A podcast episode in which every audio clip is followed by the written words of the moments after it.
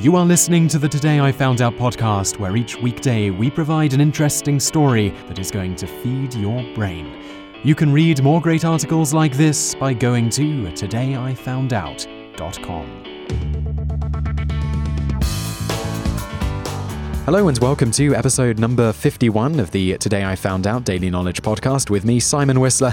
And in this episode, you're going to learn about the baker's dozen and where exactly the idea of a baker's dozen came from. In the bonus fact section, you're going to learn a bit about the etymology of the word baker.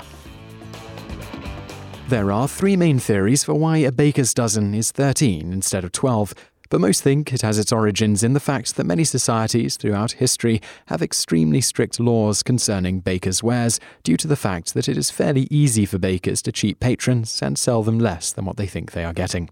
These societies took this very seriously, as bread was a primary food source for many people. For example, in ancient Egypt, should a baker be found to cheat someone, they would have their ear nailed to the door of their bakery. In Babylon, if a baker was found to have sold a light loaf to someone, the baker would have his hand chopped off. Another example was in Britain in the mid 13th century with the establishment of the Assize of Bread and Ale statute, which was in effect all the way up to the 19th century before being repealed by the Statute Law Revision Act of 1863. The Assize of Bread and Ale statute set the price of ale and what weight a farthing loaf of bread should be.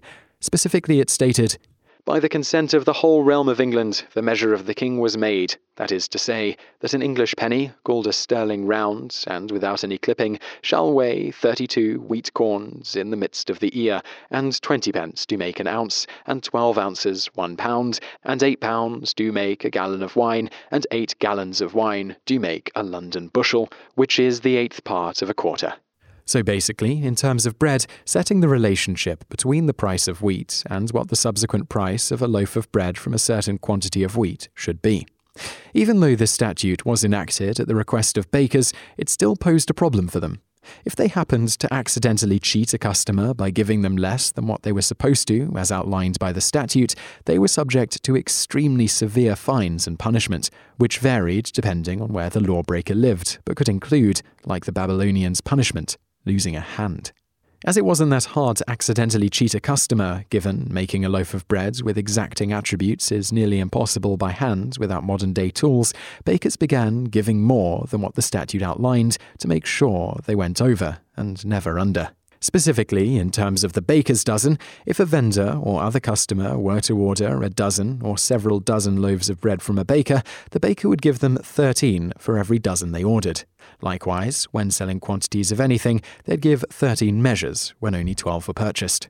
This practice eventually made its way into the Worshipful Company of Bakers Guild Code in London. This guild was actually started in the 12th century and had a large part in formulating the rules on the Assize of Bread and Ale statute.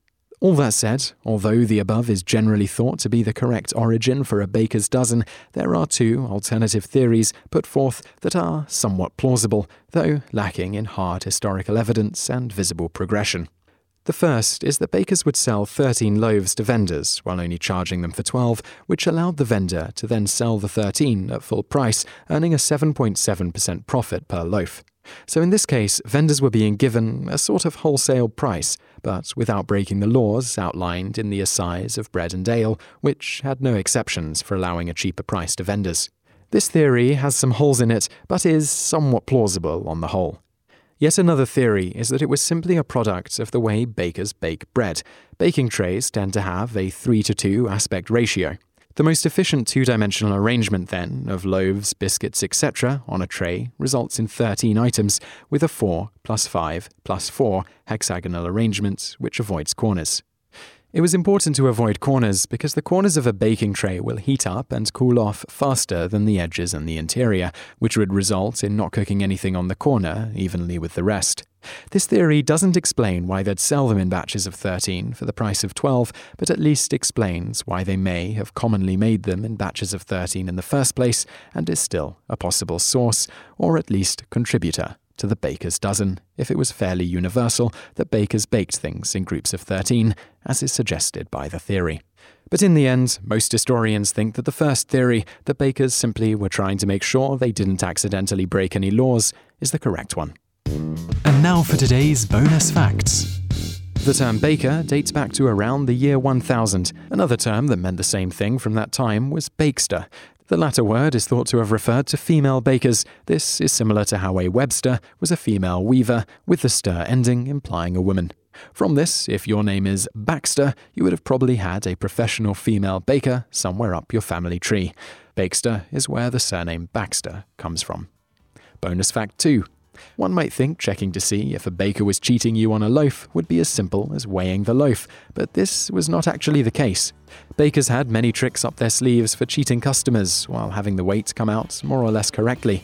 One such trick was to add a bit of ground sand to the loaf to get the weight just so, while being able to use less wheat. You just listened to an episode of the Today I Found Out Daily podcast. Tune in every weekday for another great episode, or find more articles at todayifoundout.com.